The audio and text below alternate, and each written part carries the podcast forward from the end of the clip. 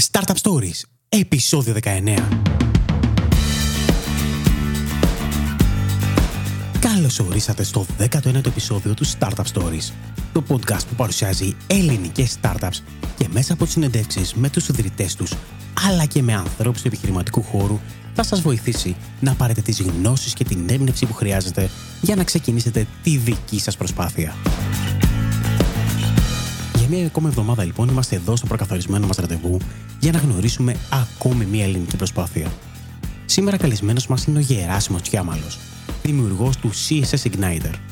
Στη συζήτησή μας θα ακούσετε όλη την ιστορία του CSS Igniter, το πώς απέτυχε η πρώτη προσπάθεια της εταιρείας, ποια ήταν τα μαθήματα που πήρε μέσα από την αποτυχία ο Γεράσιμος, αλλά και τι έκανε διαφορετικά στη συνέχεια. Μιλάμε επίσης για το κομμάτι του affiliate marketing και ο Γεράσιμο λέει πώς και πόσο βοήθησε αυτό το μοντέλο την εταιρεία να βρεθεί στο σημείο που είναι σήμερα. Είναι μια πολύ ενδιαφέρουσα συζήτηση που, αν έχετε σκοπό να δημιουργήσετε μια εταιρεία βασισμένη στο συνδρομητικό μοντέλο, θα βρείτε αρκετές πληροφορίες. Πέρα από αυτό όμως, ο Γεράσιμο μιλάει ανοιχτά για όλα τα προβλήματα αλλά και τα λάθη που έκανε και με απόλυτη ειλικρίνεια μοιράζεται μαζί μας τις εμπειρίες του. Α ξεκινήσουμε λοιπόν να ακούσουμε το Γεράσιμο Τσιάμαλο.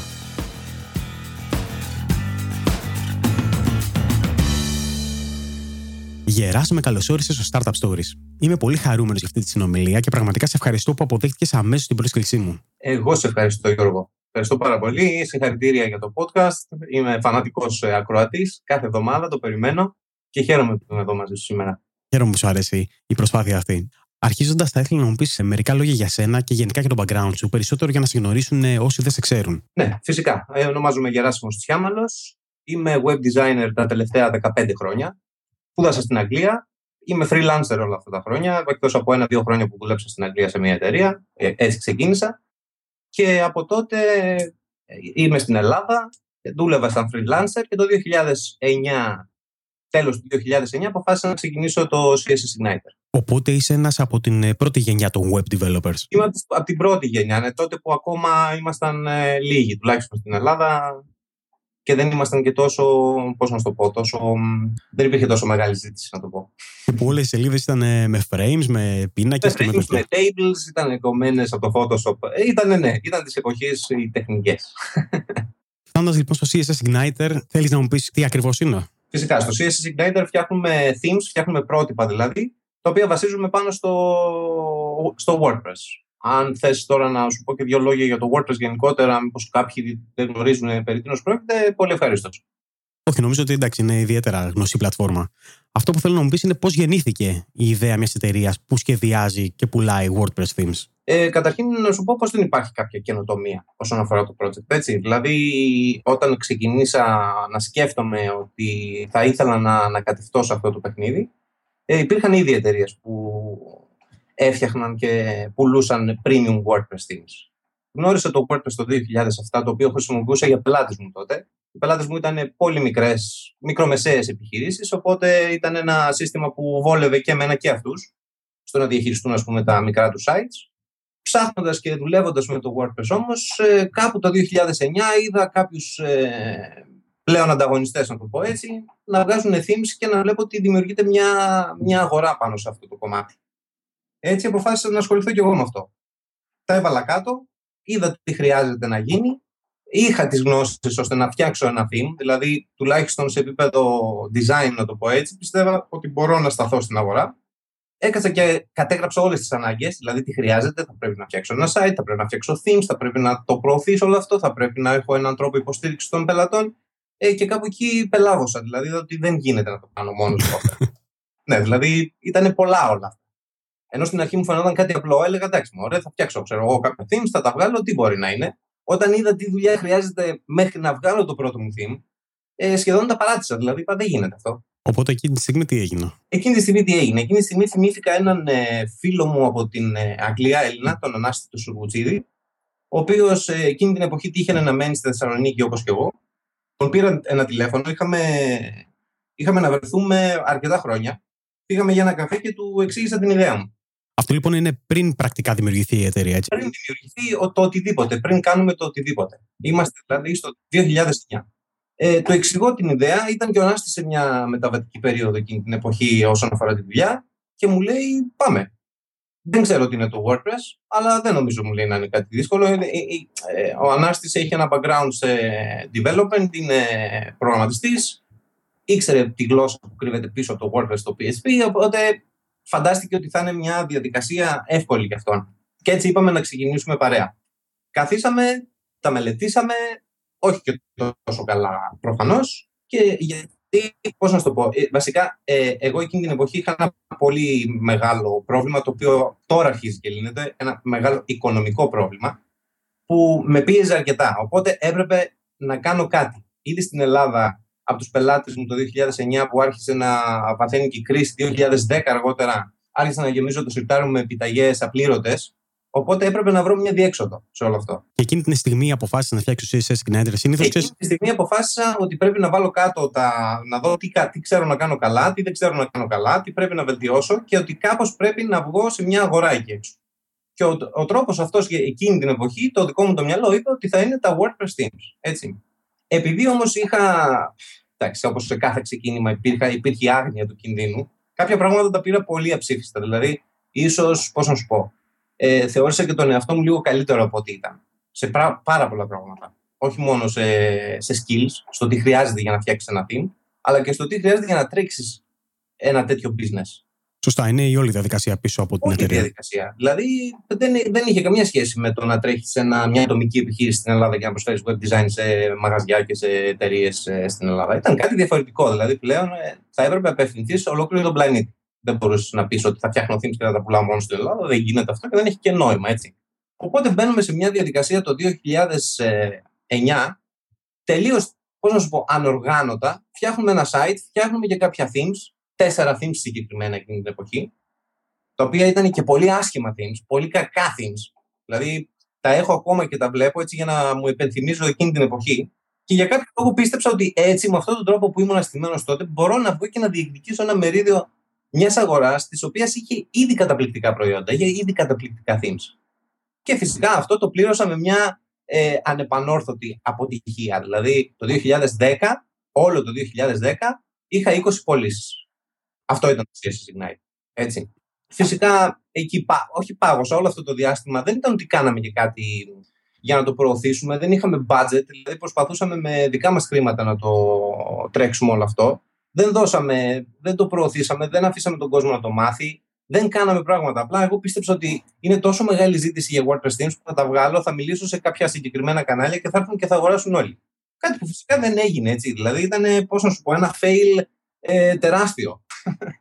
Ε, φυσικά για να ζήσω θα ε, συνέχιζα να δουλεύω σαν freelancer και κάπου στο τέλος του 2010 το αφήνω στην άκρη έχουν δημιουργηθεί κάποιες καταστάσεις προσωπικές ε, αρκετά σοβαρές ε, στον οικονομικό τομέα που έπρεπε να τρέξω. Έτσι. Οπότε το αφήνω για κάποιους μήνες στην άκρη. Άρα το πρώτο σκέλος του CSS Igniter, το πρώτο attempt, ήταν ένα τεράστιο fail. Από το οποίο όμως πήρα αρκετά μαθήματα. Δηλαδή δεν το άφησα έτσι στην τύχη του. Όλα αυτά που έγιναν, ο τρόπος που έβγαλα το site, ο τρόπος που ήρθαν αυτοί οι λίγοι πελάτες, το feedback που είχα, τα themes που έβγαλα, ε, μου έδωσαν αρκετά πράγματα. Και τι, τι έγινε μετά, Πώς αναγεννήθηκε η ιδέα του CSS Igniter; Όλο αυτό το διάστημα εγώ δεν έπαψα να πιστεύω στο ότι μπορώ να βγάλω themes. Ποιοτικά themes τα οποία θα, θα χρησιμοποιηθούν, θα λύσουν προβλήματα ε, πελατών. Ότι μπορώ να πάρω ένα κομμάτι από αυτή την αγορά. Δηλαδή αυτό δεν έσβησε μέσα μου. Δεν ήταν ότι εφόσον δεν ήρθαν οι πωλήσει, απογοητεύτηκα και το άφησα στην άκρη με αυτή την έννοια. Το έκλεισα σαν project όλο αυτό το διάστημα μάζευα πληροφορίες, αγόραζα themes, μελετούσα themes, μελετούσα τον τρόπο που τρέχουν τις επιχειρήσεις τους ανταγωνιστές. Γενικά δεν το άφησα καθόλου. Οπότε αυτό μου κάποια στιγμή είπα ότι χρειάζομαι ένα μικρό διάστημα, ένα break από την ε, πρωινή μου δουλειά, να το πω έτσι. Τρει-τέσσερι μήνες και να ασχοληθώ αποκλειστικά με αυτό το πράγμα. Με τίποτα άλλο. Δηλαδή να μην πάρω δουλειά από πελάτη και να πρέπει να τρέξω το πρωί για τον πελάτη και το απόγευμα, αν μου μείνει χρόνος να ασχοληθώ με το CSS Igniter. Νομίζω ότι και αυτός είναι ο πιο σωστός τρόπος, άμα θέλεις να επικεντρωθείς σε ένα project. Προφανώς. Χρήματα δεν υπήρχαν για να το κάνω αυτό. Δηλαδή, δεν είχα χρήματα για να μπορέσω να πω βάλε μία τελεία τώρα, είναι Δεκέμβριος και μέχρι το Μάρτιο ζήσε και φάει από τα έτοιμα, ρε παιδί μου. Δεν υπήρχε αυτή η δυνατότητα. Δεν γινόταν. Οπότε, μέσω μιας διαδικασίας, μιας συγκεκριμένης διαδικασίας, καταφέρνω να βρω από έναν άνθρωπο πολύ κοντά σε μένα ένα πολύ πολύ μικρό ποσό. Το ποσό αυτό ήταν της τάξης των 10.000 ευρώ. Δηλαδή, μικρό ποσό. Μικρό ποσό. Ένας angel investor, λοιπόν, ο οποίος σου δίνει 10.000 ευρώ. Ο οποίος είναι, είναι εκτός ε, έξω από αυτή την αγορά, δεν ε, καταλαβαίνει τι ακριβώς. Ε, που πρόκειται να πάνε αυτά τα χρήματα. Παρ' όλα αυτά, με πιστεύει και με πιστεύετε με αυτά τα χρήματα. Και σαν ανταπόδοση, τι θα έπαιρνε; Ένα μικρό ποσοστό της εταιρείας. Παίρνοντας λοιπόν αυτά τα χρήματα, ξανα, ε, με τον Ανάστη δεν έχω χάσει την επαφή όλο αυτό το διάστημα. Ξαναεπικοινωνώ με τον Ανάστη, ξαναβρισκόμαστε και με άλλους δύο ανθρώπους, τους οποίους ε, συμπτωματικά γνώρισα και μέσα από την κοινότητα, δηλαδή μέσα από τέτοια προσπάθεια σαν τη δική σου, όπως είναι το Open Coffee στη Θεσσαλονίκη. Έτσι. Δηλαδή, έναν front-end developer και ένα designer, τον Βασίλη τον Μαστοροστέριο και τον Θάνο τον Παπαβασιλείο. Ο Βασίλης ο Μαστοροστέριο είναι front-end developer στο CSS Igniter, ο Θάνος ο Παπαβασιλείο είναι designer στο Incredible αυτή τη στιγμή. Τους βγάζω ένα βράδυ έξω και τους λέω: Παιδιά, έχω αυτά τα χρήματα και δεν ξέρω τώρα πώς και γιατί. Απαιτώ, τους απαιτώ όμως να με ακολουθήσουν και να τρέξουμε για τέσσερις μήνες στο CSS Igniter χωρίς να κάνουν τίποτα άλλο. Δηλαδή, σχεδόν το απέτησα. Η λογική μου λέει ότι αυτοί αρνούνται. Η λογική σου λέει ότι αυτοί και οι, τέσσερις λένε, και οι τρεις λένε ναι. Για κάποιο λόγο, τον οποίο ούτε εγώ έχω απαντήσει, μην με ρωτήσεις γιατί. Μου είπανε μαζί σου πάμε. Και όπως και γίνεται, καθόμαστε τέσσερις μήνες, τρει-τρει-τρει μήνες. Πότε έγινε αυτό; Έγινε τέλος 2011 πλέον είμαστε και αρχές 2012. Δηλαδή το relaunch έγινε το 2012 τον Μάρτιο.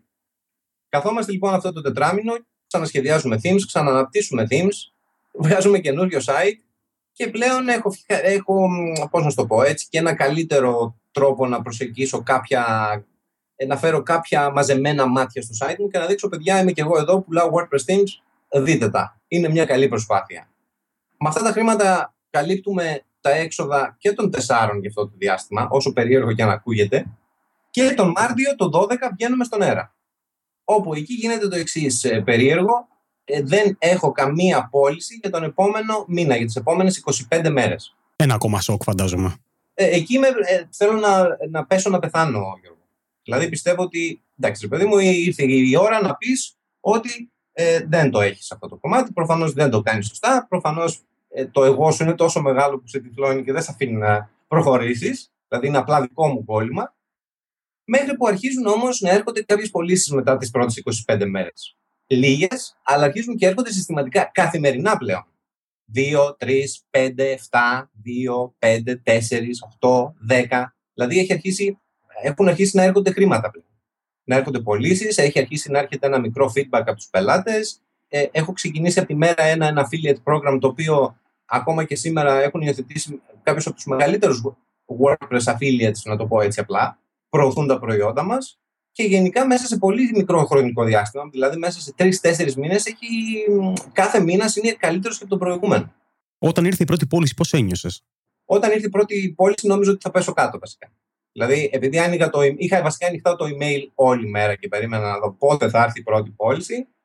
Θυμάμαι συγκεκριμένα τον Μάρτι που βγήκα στον αέρα, με είχαν καλέσει τα παιδιά από το Open Coffee στην Αθήνα, ο Γιώργος Τζιραλής, να μιλήσω και ήμουν σε μια κατάσταση που έλεγα τι θέλω εγώ εδώ τώρα; Να τους πω τι, ότι δεν πάλι; Παρ' όλα αυτά δεν το έκανα.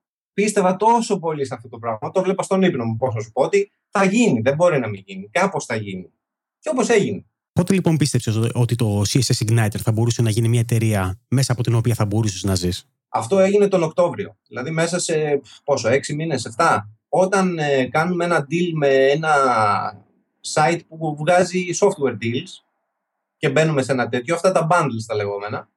Και εκεί μέσα σε μία μέρα ε, φύγανε ας πούμε 800 themes. Wow. Και ενώ ε, δεν ήταν bundles στην ουσία, ήταν μία μέρα στην οποία ε, ήταν διαθέσιμα τα CSS Igniter themes.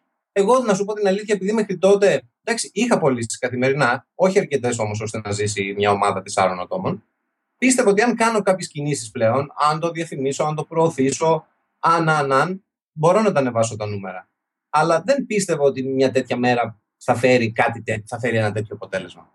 Εκείνη τη μέρα λοιπόν πίστεψα ότι θα τους ε, θα τους φάω. Θα τους φάω ζωντανούς. Δηλαδή μπορώ να το κάνω πλέον. Εφόσον ήρθαν αυτά τα νούμερα, ήταν για μένα μια επιβεβαίωση ότι φυσικά ήταν και η τιμή, ήταν αρκετά πιο φθηνή, αλλά κατάλαβα ήταν ένα validation για το δικό μου το, το product ότι μπορώ τώρα απλά να ανάγω τα νούμερα. Δηλαδή να φέρω αυτούς τους επισκέπτες, να κάνω convert αυτούς και να βγάλω αυτά τα χρήματα. Ήταν τόσο απλό πλέον.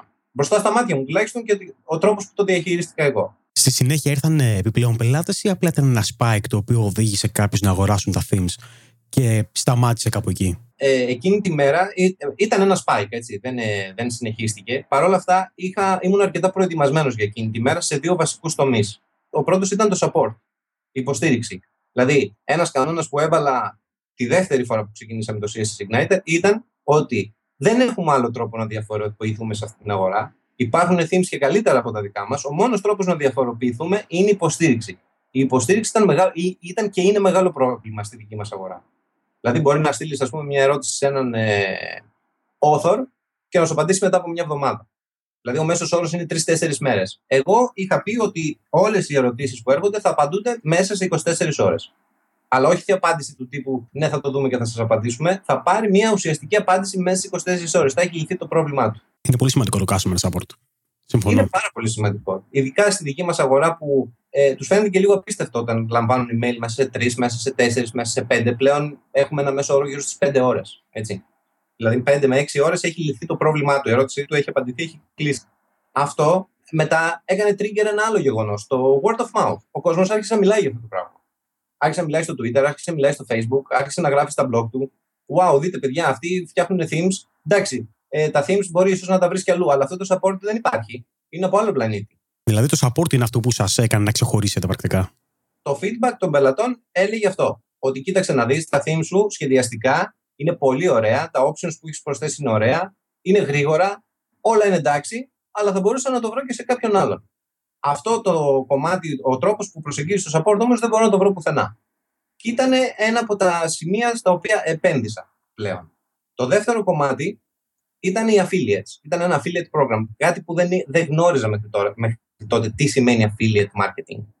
Κοιτώντας όμως τους ανταγωνιστές, είδα ότι όλοι, όλοι τρέχουν ένα τέτοιο πρόγραμμα. Οπότε αποφάσισα να τους ε, τσεκάρω έναν έναν, να δω ποιοι είναι αυτοί οι affiliates, ας πούμε, ποιοι προωθούν themes. Και άρχισα να επικοινωνώ έναν έναν. Δηλαδή έστελνα email προσωπικά, όχι μαζικά, δεν έφτιαξα ένα γενικό email και απλά το έστειλα σε 100 άτομα. Κοιτούσα το προφίλ τους, κοιτούσα το Twitter τους, κοιτούσα σε τι events πηγαίνουν, αν πηγαίνουν σε WordCamps, αν πηγαίνουν σε, με τι ασχολούνται και προσπαθούσα να το κάνω όσο πιο προσωποποιημένο γίνεται. Αυτό ήταν ακόμα μια επιτυχία του CSS γιατί πάρα πολλοί από αυτούς απάντησαν και άρχισαν να προωθούν τα θύμα μας. Προσωπικά είμαι φαν του affiliate marketing. Νομίζω ότι είναι ένας πολύ καλός και έξυπνος τρόπος να αναπτυχθείς, γιατί ουσιαστικά χτίζεις κανάλια από ανθρώπους οι οποίοι μιλάνε και προωθούν το προϊόν σου σε ανθρώπους που μπορεί ποτέ να μην είχες εσύ πρόσβαση. Μάλιστα, πολλές φορές ο λόγος τους είναι τόσο δυνατός που το word of mouth marketing μπορεί να σου φέρει πάρα, πάρα πολλές πωλήσεις. Δεν το ήξερα καν, ε, Γιώργο, τι είναι το affiliate marketing. Δεν ήξερα καν πώς λειτουργεί. Πίστευα ότι είναι ένα τεράστιο scam που ε, κάποιοι κοροϊδεύουν τον κόσμο. Δηλαδή, ε, και ξέρεις τώρα, αν δεν έχεις ασχοληθεί με κάτι, βάζεις ο νου σου πράγματα. Δεν, δεν ήξερα ότι υπάρχει μια τόσο μεγάλη αγορά γιατί υπάρχουν άνθρωποι που βγάζουν τόσα χρήματα από αυτό το πράγμα. Δηλαδή, ε, τον πρώτο χρόνο θυμάμαι κάποιους μήνες που άρχισε να παίζει ένας μεγάλος affiliate και το συζητούσαμε πλέον σε προσωπικό επίπεδο ε, και του έλεγα τι τζίρο έκανα αυτό το μήνα, μου έλεγε εγώ έκανα το διπλάσιο και σκέψου ότι δεν φτιάχνω themes, απλά προωθώ themes. Αυτή τη στιγμή ποιο είναι το μεγαλύτερο κανάλι από το οποίο έρχονται οι νέοι σας πελάτες; Αυτή τη στιγμή είναι οι affiliates. Είναι οι affiliates, είναι συγκεκριμένοι αυτοί οι affiliates. Προσπαθώ να μεγαλώσω αυτό το, αυτό το κύκλο, αλλά θέλω να τον μεγαλώσω οργανικά. Δηλαδή, επειδή βλέπω ότι υπάρχει πραγματικά πολύ scam, υπάρχει, δηλαδή αυτό που σου είπα ότι σκεφτόμουν στην αρχή ότι όλο αυτό είναι μεγάλο scam, υπάρχει ένα κομμάτι εκεί μέσα, το οποίο απλά με autopilot και, και, και προσπαθεί να βγάλει κάποια χρήματα γρήγορα. Οπότε προσπαθώ να το μεγαλώσω οργανικά, χτίζοντας κάποιες σχέσεις με όλους αυτούς, οι οποίοι είναι και μέσα στο WordPress community. Κάποιοι είναι και developers, φτιάχνουν και δικά τους themes, απλά τρέχουν και affiliate programs. Και προωθούν όποια themes αυτοί κρίνουν ότι ε, αξίζουν τον κόπο. Γιατί κάποιοι έχουν και τη δυνατότητα να αξιολογήσουν και τον κώδικα. Έτσι, δηλαδή θα το κατεβάσουν, θα δούνε πώς το έχουμε στημένο, τι features προσφέρουμε, τι δεν προσφέρουμε, γιατί δεν τα προσφέρουμε. Και με αυτόν τον τρόπο τα προωθούν. Αυτό είναι το βασικό μας κανάλι. Το δεύτερο βασικό κανάλι είναι ένα marketplace το οποίο λέγεται Theme Forest. Δεν ξέρω αν το γνωρίζεις. Το γνωρίζω πολύ καλά. Το Theme Forest επίση δεν είχα την παραμικρή ιδέα τι συμβαίνει εκεί μέσα. Δηλαδή πίστευα ότι εντάξει, είναι ένα marketplace, κάποιοι ανεβάζουν τα προϊόντα τους και έχουν κάποιες πωλήσεις. Μέχρι που άρχισα να παρακολουθώ και εκεί κάποιους authors και να βλέπω, να προσπαθώ να υπολογίσω τις πωλήσεις που έχουν και να βλέπω ότι τα νούμερα είναι σημαντικά και ότι είναι μια αγορά την οποία δεν μπορώ ε, έτσι απλά να αγνοήσω. Οπότε ψάχνοντας, είμαι ήδη στον πρώτο χρόνο του CSS Igniter, έχουμε ήδη έσοδα, έχουμε ήδη αρχίσει να πληρωνόμαστε όλοι, έχουμε ε, επιστρέψει τα χρήματα που πήραμε την αρχικής μικρής επένδυσης. Τέλος πάντων, έχουμε μπει σε ένα ρυθμό πλέον και αποφασίζω ότι πρέπει να μπούμε στο Theme Forest. Το Theme Forest έχει έναν βασικό κανόνα. Σου λέει ότι αν θέλεις να παίρνεις 70% από κάθε πώληση, τα themes που θα ανεβάζεις θα πρέπει να τα πουλάς μόνο σε μένα, σε κανέναν άλλον. Δηλαδή, δεν μπορώ να φτιάξω εγώ ένα theme αυτή τη στιγμή για να το ανεβάσω και στο Theme Forest και στο site μου. Αν το κάνω αυτό, ε, με κλειδώνει στο 30% για μένα. Δηλαδή, για κάθε πώληση παίρνω ένα 30% που είναι πολύ μικρός σαν ποσοστό, έτσι.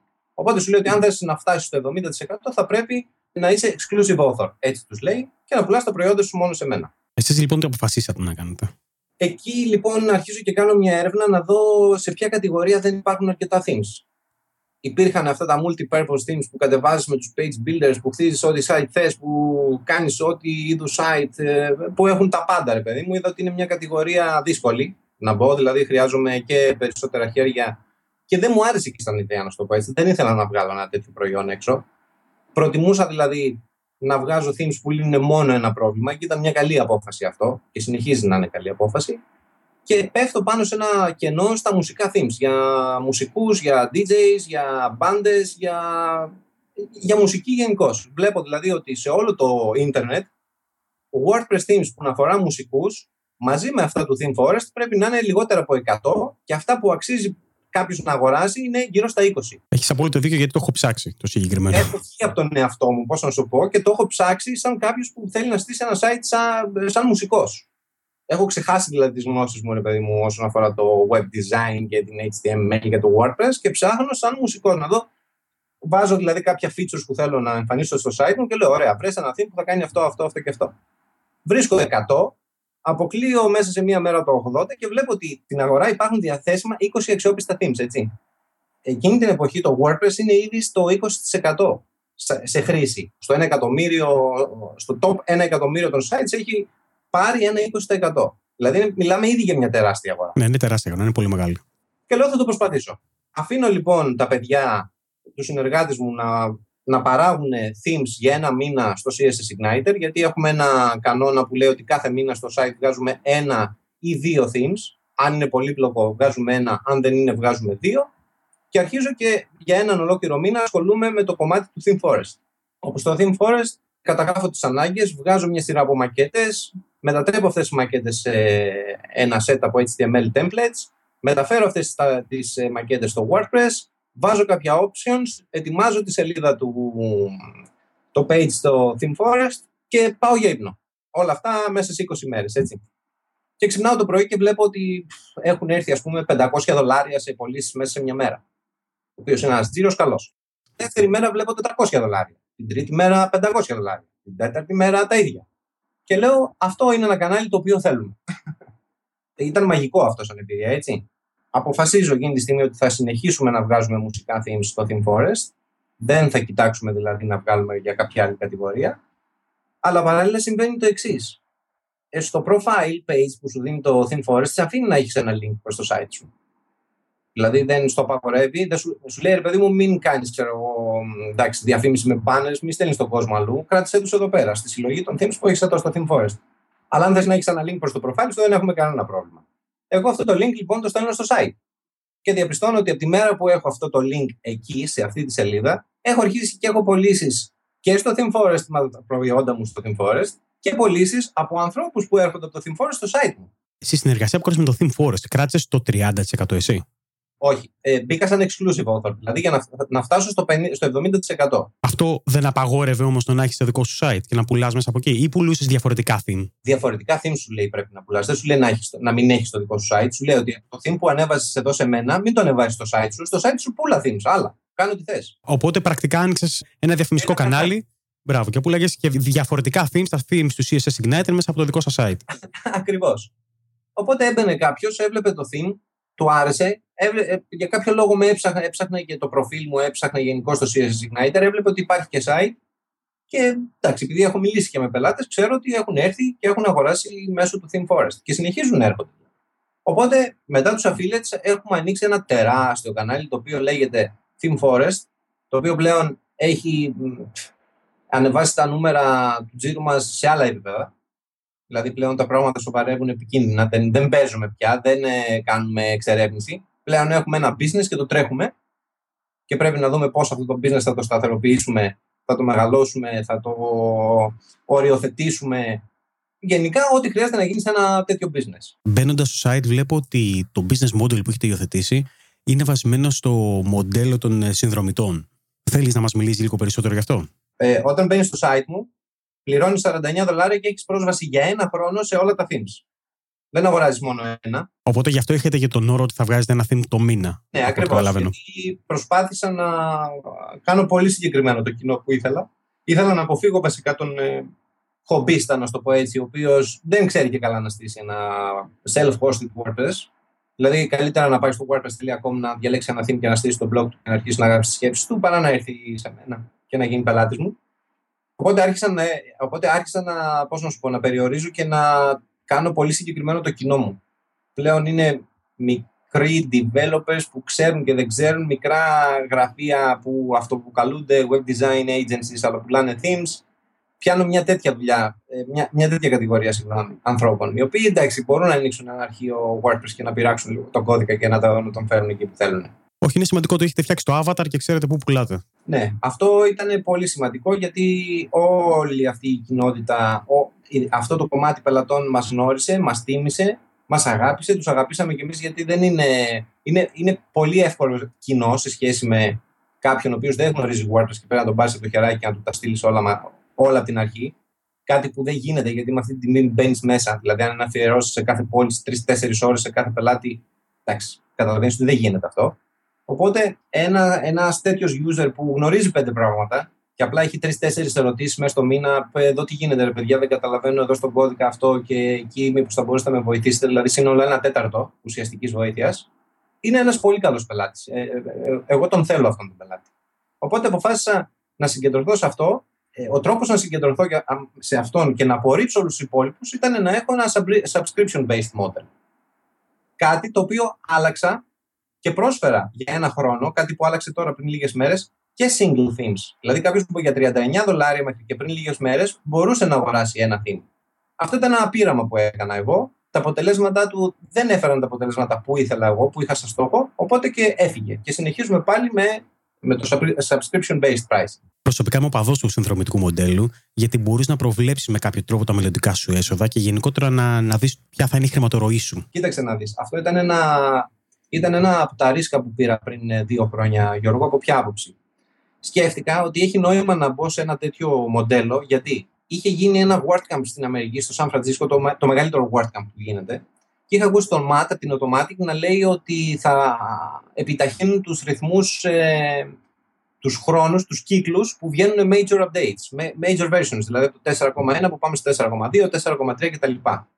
Όταν λοιπόν άκουσα αυτό, είπα ότι εάν βγαίνουν updates τόσο συχνά, ένας χρήστης θα χρειάζεται να έχει και τη συνδρομή του ενεργή για να μπορεί να παίρνει αυτά τα updates. Γιατί επίσης κάτι για το οποίο μας αγαπάνε οι πελάτες μας είναι ότι τώρα είμαστε στην έκδοση 4,2,2 του WordPress, έτσι. Δουλεύουν την 4,3. Σε λίγες μέρες θα ξεκινήσουμε να τεστάρουμε τα themes μας όλα στην beta έκδοση. Δηλαδή ξέρουν ότι θα δουλεύουν τα themes, δεν πρόκειται να σπάσει τίποτα. Οπότε οι πελάτες κρατάνε ενεργή τη συνδρομή τους γιατί ξέρουν ότι μόλις βγει η καινούργια έκδοση του WordPress, από το CSS Igniter θα πάρουμε και theme το οποίο είναι έτοιμο, τσεκαρισμένο. Και αν μας έχει ξεφύγει κάτι, θα είναι υπόθεση μία-δύο ημερών να το λύσουμε.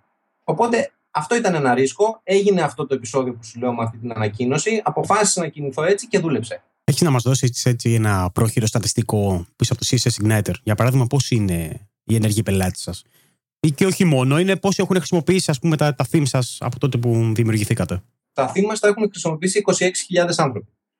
Έχουμε γύρω στις 700 ε, ε, πωλήσεις το μήνα πλέον, 700 με 800 πωλήσεις.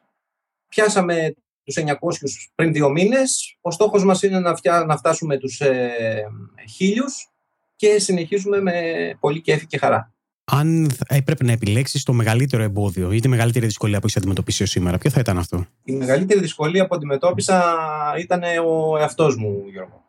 Δηλαδή πιστεύω ότι αν δεν ήμουν Ε, μου έβαλα πολλές τρικλοποδιές, αλλά δεν τις έβαλα άδικα. Δηλαδή το project ε, πήγε πίσω σε κάποια σημεία και ακόμα πάει πίσω για προσωπικούς λόγους. Δηλαδή θα μπορούσε αυτή τη στιγμή να είναι ίσως και διπλάσιο και τριπλάσιο σε πωλήσεις. Αλλά έπρεπε να, να το φρενάρω γιατί παράλληλα στη ζωή μου τρέχαν και κάποια άλλα πράγματα τα οποία δεν, είχα, δεν τα διάλεξα, δεν ε, τα δημιούργησα εγώ αυτά τα προβλήματα, αλλά έπρεπε να τα λύσω. Οπότε το μεγαλύτερο εμπόδιο που βρήκα μπροστά μου ήταν ο ίδιος με αυτός. Άλλα εμπόδια που βρήκα εξίσου σημαντικά ήταν η ομάδα. Δεν ήμουν και ο καλύτερος διαχειριστής μιας εταιρείας και πιστεύω ότι δεν είμαι και ο καλύτερος διαχειριστής. σω κάποιες στιγμές έχω παράλογες απαιτήσεις από τα παιδιά, από την υπόλοιπη ομάδα. Έχουν γίνει επικές μάχες. Σε σημείο που πιστεύω, που σου λέω κάποιες φορές το έχω γράψει και στο blog μου κάποια στιγμή, έγραψα ένα άρθρο και λέω Απορώ πώς με ανέχονται σε τέτοιο Όχι, πραγματικά την έχω ε, απορία. Σκέψω ότι τον ε, συνειδητή μου, τον Ανάστη, τον Σουρουτσίδη, έχω να τον δω από κοντά ένα χρόνο.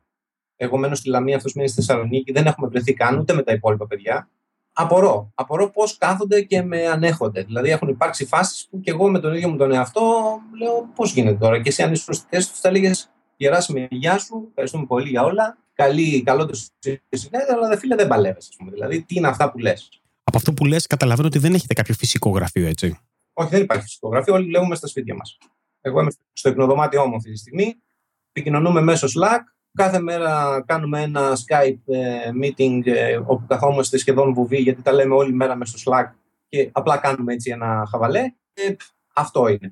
Και αν ξεκινούσες λοιπόν σήμερα από την αρχή αυτή την προσπάθεια, τι θα ήταν αυτό που θα έκανες διαφορετικά; Ε, δεν νομίζω να έκανα κάτι διαφορετικό. Μάλλον πάλι τα ίδια θα έκανα. Δηλαδή, έτσι όπως το βλέπω τώρα, καταρχήν πιστεύω πολύ στην ε, οργανική ανάπτυξη.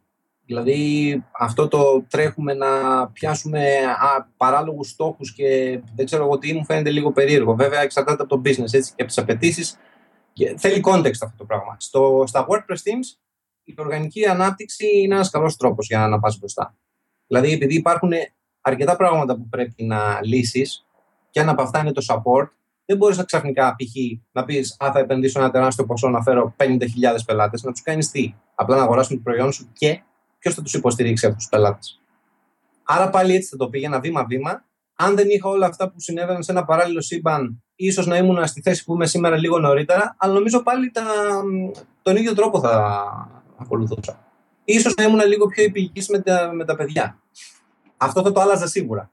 Δηλαδή και τους οφείλω πάρα πολλά. Δεν το συζητώ έτσι. Δεν είναι το CSS Igniter ο Γεράσιμος. Ο Γεράσιμος είναι ένας άνθρωπος ονειροπόλος. Ε, με τα χρήματα έχω μια σχέση απάθειας, δεν με ενδιαφέρουν καθόλου. Όλο αυτό δεν το κάνω για τα χρήματα. Το CSS Igniter το βλέπω στον ύπνο μου. Ε, ζω και αναπνέω CSS Igniter.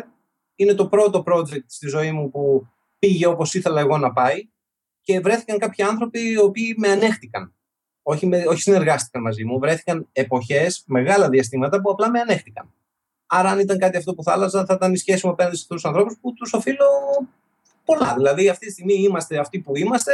Έχουμε ένα μικρό ε, μαγαζάκι στο ίντερνετ και έχουμε πάρει μια μικρή μερίδα πελατών από τον κόσμο του WordPress και οφείλεται καθαρά σε αυτή την ομάδα. Θέλω να μου πεις ποια θα ήταν η συμβουλή που θα έδινε σε κάποιον ο οποίος θα ήθελε να δραστηριοποιηθεί στο κομμάτι της αγοράς που είστε κι εσείς; Τι θα του έλεγε να προσέξεις και τι θα του έλεγε ότι θα πρέπει να κάνει πρώτα; Το κομμάτι που πρέπει να προσέξει, καταρχήν νομίζω ότι αφορά όλες τις προσπάθειες. Αυτό που θα σου πω τώρα, δηλαδή, δεν νομίζω ότι αφορά μόνο το WordPress. Μόνο το WordPress. Αφορά γενικά κάποιον που θέλει να ξεκινήσει κάτι.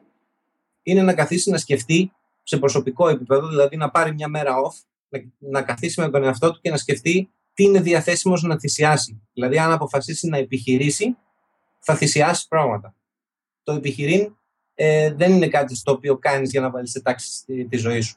Το επιχειρήν είναι κάτι το οποίο κάνεις για να, να φέρεις τα πάνω κάτω. Είτε πρόκειται να καινοτομήσεις, είτε πρόκειται απλά να φτιάξεις ένα business για να ζήσεις, είτε αν ξυπνήσεις το πρωί και πεις τα παρατάω όλα ή ξεκινάω μια ιδέα, ετοιμάσου να θυσιάσεις πράγματα. Σχέσεις, ανθρώπους, ώρες, ε, χρόνο, καλοκαίρια, διακοπές, Χριστούγεννα, νύχτες. Είναι πράγματα που πρέπει να τα σκεφτείς από τη μέρα ένα ότι θα τα χάσεις για κάποιο διάστημα. Αν πεις ότι πάω να κάνω κάτι έτσι. Τώρα, αν πεις ότι, OK, μωρέ, ας δοκιμάσουμε γι' αυτό, αν πιάσει, έπιασε και βλέπουμε, δεν τρέχει τίποτα. Αυτό είναι ένα παιχνίδι το οποίο δεν μπορώ να έχω άποψη, γιατί δεν το ξέρω πώς γίνεται. Δεν την είχα δηλαδή αυτή την άνεση ποτέ. Οπότε, αν πρόκειται για κάποιον ο οποίος θέλει να ξεκινήσει ένα business είτε για να λύσει ένα πρόβλημα που εντόπισε, είτε για να ζήσει, πρέπει να πάρει μια μέρα off από τη ζωή του, από τα πάντα και να σκεφτεί τι είναι έτοιμος να θυσιάσει.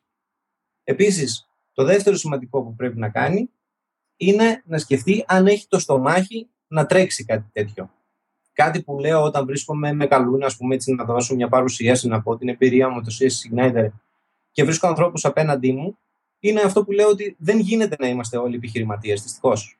Εγώ δεν είμαι π.χ. ένας άνθρωπος που είμαι φτιαγμένος για να είμαι επιχειρηματίας. Ούτε το στομάχι μου, ούτε ο χαρακτήρας μου το επιτρέπουν. Άρα πρέπει να βάλεις τον εαυτό σου απέναντί σου και να πεις: Είμαι ικανός, μπορώ να τα καταφέρω. Και φυσικά δεν μπορείς να το ξέρεις από την αρχή, αλλά τουλάχιστον να πεις ότι μέχρι εκεί μπορώ να το φτάσω. Μην βάζεις παράλογους στόχους. Μην πιστεύεις ότι μπορείς να φτιάξεις το επόμενο Facebook. Είναι κακό για όλους. Και για την κοινότητα και για σένα και για τους συνεργάτες σου και για τους πελάτες σου, για όλους. Αυτό, η αντίδραση πάνω σε αυτό είναι ότι ναι, αρέσει, αλλά τώρα του κόβεις τα φτερά, ας πούμε. Δεν κόβω σε κανένα τα φτερά. Δεν λέω να μην ονειρεύεσαι.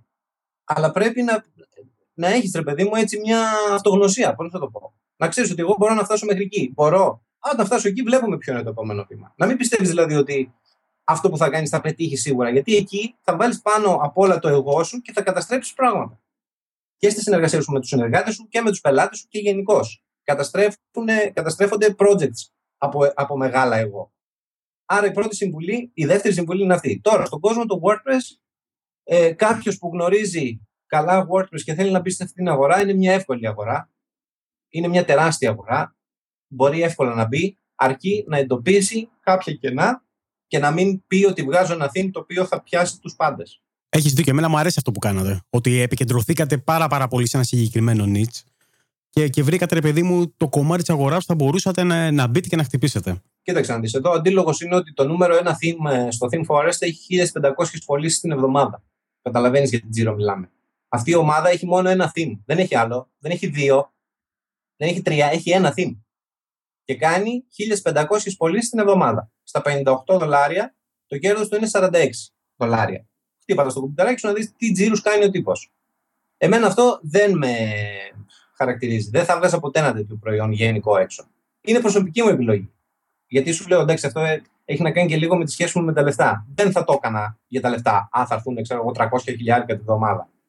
Γιατί μπορώ να φανταστώ τι συμβαίνει στο support αυτής της ομάδας. Καλά, δεν είναι τόσο εύκολο έτσι. Δηλαδή, θέλω να πω ότι όταν θα πας να, να χτυπήσεις αυτή την αγορά, θα βρεις αυτόν τον τύπο ανταγωνιστή σου, ο οποίος έχει ήδη χτίσει μια Α, ομάδα από πίσω. Είναι άπιαστο. Δηλαδή, το να φτιάξεις ένα theme ένα multi-purpose theme και να πάει να πιάσεις αυτόν τον τύπο είναι σαν να φτιάχνεις ένα social network αυτή τη στιγμή. Και να πάει να πιάσεις το Facebook. Πόσες είναι οι πιθανότητες να πετύχεις; Είναι λίγες. Α έχεις το καλύτερο theme και το καλύτερο design. Δεν παίζει ρόλο. Επίσης, η πώληση δεν γίνεται από το site. Αν διαβάζω άρθρα για, για το optimization, για το έτσι, για τα κουμπιά να είναι έτσι και αλλιώς και αυτά. Από τη στιγμή που το site σου έχει ένα flow που επιτρέπει στο χρήστη να μπει, να καταλάβει τι πραγματεύεται το business σου, πώς θα πάει στη σελίδα που πρέπει να πάει, θα πάει γρήγορα, θα δει το κουμπάκι καθαρό, μεγάλο, ωραίο, είναι ό,τι χρειάζεται. Η πώληση γίνεται έξω από το site, δεν γίνεται μέσα στο site. Δεν θα το μπει με το κόπι σου. Αν μιλάω για WordPress team, έτσι, πρέπει να βρεις έναν τρόπο να προωθήσεις το προϊόν σου σε κανάλια έξω από το site σου. Όπως είναι αυτό το affiliate που σου λέω. Γιατί όταν γυρίζει και δείχνει το CSS Igniter ένας affiliate που αυτή τη στιγμή παίρνει γύρω στα 30 χιλιάρικα από μένα το χρόνο, οι πωλήσεις μου είναι δυσανάλογα περισσότερες από τις πωλήσεις που έρχονται από κάποιον που ήρθε από το Google Search, που βγήκα στην πρώτη σελίδα στο Hotel WordPress Theme και πάτησε και μπήκε και έκανε convert. Είναι λιγότεροι. Ό,τι και να κάνω. Α είμαι πρώτο αποτέλεσμα. Τι να κάνουμε τώρα; Δηλαδή, το WordPress Theme είναι ένα προϊόν που κάποιος πρέπει να, πρέπει να ξέρει και ένα background, πρέπει να ξέρει και κάτι για σένα, σαν business. Κλείνοντας λοιπόν, ποιο είναι το όραμά σου για το CSS Igniter; Το δικό μου όραμα είναι να συνεχίσει να υπάρχει, καταρχήν, να είναι βιώσιμο. Μεγαλοπίβολα σχέδια δεν έχω, δεν θέλω, δεν έχω. Αν έρθει, ας έρθει. Να μεγαλώσει και να γίνει όσο θέλει. Αλλά θα ήθελα να, για τον επόμενο χρόνο, για να μην το πάω παρακάτω, γιατί αλλάζουν αρκετά πράγματα στον κόσμο του WordPress και δημιουργούνται νέες ευκαιρίες, τις οποίες ε, πιστεύω ότι θα μπορέσουμε να εκμεταλλευτούμε. Θα ήθελα να υπάρχουμε, να έχουμε περισσότερα teams και να έχουμε εξυπηρετήσει ακόμα περισσότερους πελάτες. Ε, Επίσης, ετοιμάζουμε κάποια ακόμα προϊόντα που αφορούν το WordPress, δεν θα είναι στο CSS Igniter και βλέπουμε. Αυτή τη στιγμή είμαστε σε ένα πολύ καλό στάδιο. Πιστεύω ότι με την ομάδα μου είμαστε σε μια, έχουμε μια σχέση πλέον δυνατή. Με ξέρουν, τους ξέρω και μπορούμε να κάνουμε ό,τι μας κατέβει στο κεφάλι σε αυτό το, σε αυτό το industry. Δεν νομίζω δηλαδή ότι μπορούμε να πούμε ότι υπάρχει κάτι που θα σκεφτούμε και δεν μπορούμε να το κάνουμε. Παρότι είμαστε μικρή ομάδα, η ομάδα θα μεγαλώσει, αλλά και τόσοι που είμαστε, νομίζω ότι μπορούμε να βγούμε και να ανταγωνιστούμε πολύ μεγάλους παίκτες σε αρκετά κομμάτια. Γεράσιμε, πραγματικά σε ευχαριστώ πάρα, πάρα πολύ σήμερα για τον χρόνο σου. Εγώ σε ευχαριστώ, Γιώργο. Τι να πω, δεν ξέρω. Σου λέω πριν κοιτούσα τη λίστα με τα παιδιά από τις συνεντεύξεις που έχουν δώσει και λέω τώρα εγώ τι θέλω εδώ μέσα. Δηλαδή, βλέπω τέρατα και εντάξει, σε ευχαριστώ πάρα πολύ που μου έδωσε αυτό το βήμα. Ελπίζω κάποιος να άκουσε κάτι χρήσιμο σήμερα. Θέλεις να μου πεις πώ μπορεί κάποιος να επικοινωνήσει μαζί σου και γενικά πώς θα βρει εσένα και το CSS Igniter στα social media; Φυσικά, ε, CSS Igniter στο Twitter, CSS Igniter στο Facebook. Ε, εγώ γενικώς όλα αυτά τα χρόνια έχω ένα nickname που ακούει στο Τσίγκερ. CSSigniter.com τα θύμα. Αυτά νομίζω είναι αρκετά. Σε ευχαριστώ πολύ. Και εγώ, και εγώ Γιώργο. Α, αυτός ήταν λοιπόν ο Γεράσιμος Τσιάμαλος. Ο Γεράσιμος νομίζω ότι έδωσε αρκετές πληροφορίες όσον αφορά το τι πρέπει να κάνει οποιοδήποτε θέλει να φτιάξει μια παρόμοια με το CSS Igniter εταιρεία. Εγώ προσωπικά απόλαυσα αυτή τη συζήτηση και νομίζω ότι ήταν αρκετά ενδιαφέρουσα, καθώς μέσα από τα λάθη και την αρχική αποτυχία της εταιρείας μπορούμε να πάρουμε αρκετά μαθήματα. Το μοντέλο που ακολουθεί το CSS Igniter νομίζω ότι μπορεί κάποιος εύκολα να το αντιγράψει και η αλήθεια είναι ότι με σχετικά λίγα resources μπορεί οποιοδήποτε να φτιάξει τη δική του εταιρεία και να κάνει μια σχετική επιτυχία. Φυσικά, απαραίτητη προπόθεση είναι η πολύ και σκληρή δουλειά.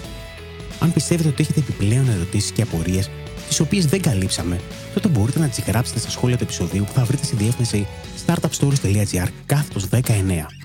Εναλλακτικά, μπορείτε να γίνετε μέλος στο επίσημο group του Startup Stories στο Facebook και να αφήσετε εκεί τα σχόλιά σας, απλά πηγαίνοντας στη διεύθυνση startupstories.gr κάθετος Facebook group. Κλείνοντας, θα ήθελα να μάθω αν έχετε εσείς να προτείνετε κάποιο startup που θα θέλετε να ακουστεί εδώ στο Startup Stories. Να ξέρετε ότι διαβάζω όλες τις προτάσεις και προσπαθώ να επικοινωνώ με όλους. Στείλτε μου λοιπόν την πρότασή σας απλά συμπληρώνοντας τη φόρμα που θα βρείτε στη διεύθυνση startupstories.gr κάθετο προπόους. Για μία ακόμη φορά θέλω να σα ευχαριστήσω πάρα πάρα πάρα πολύ για το χρόνο που αφιερώσατε να ακούσετε αυτό εδώ το επεισόδιο. Να ξέρετε ότι πραγματικά το εκτιμώ ιδιαίτερα. Είμαι ο Γιώργος Χατζημανόλης και μέχρι την επόμενη εβδομάδα σας εύχομαι να είστε και να περνάτε καλά.